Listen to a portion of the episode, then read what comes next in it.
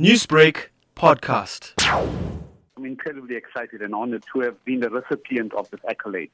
What were some of your contributions to society that got you nominated for this award? It's basically being honest. The work that you do, you must always be honest. Have the right uh, standards, how you, your morals and values. It's, it basically integrity means being honest, to have the strong values, moral principles, and that's the way I go about doing my job on a daily basis. So I'm just get up in the morning. I'm very positive. I go out there and try and assist the community. Be Working with the community, giving them 100% of your time to try and assist them in whatever difficulties they have to try and resolve their problems that they have in, in society.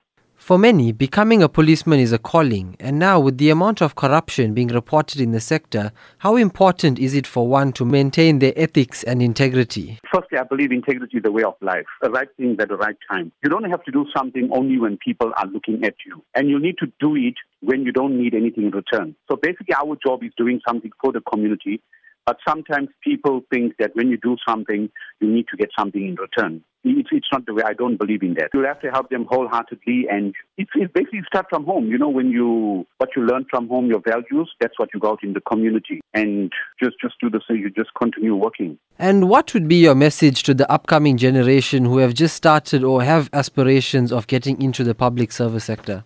Now, firstly, I would have to tell them they need to be positive. Once you're positive, you win half the battle. And they just need to be motivated on a daily basis when you go out there, especially if you're joining any public servant, you know what your job entails. So you'll have to ensure that you do your, you do your job the right way, firstly. You should not get involved in corruption or anything that's going to get a bad name for you or wherever you're working.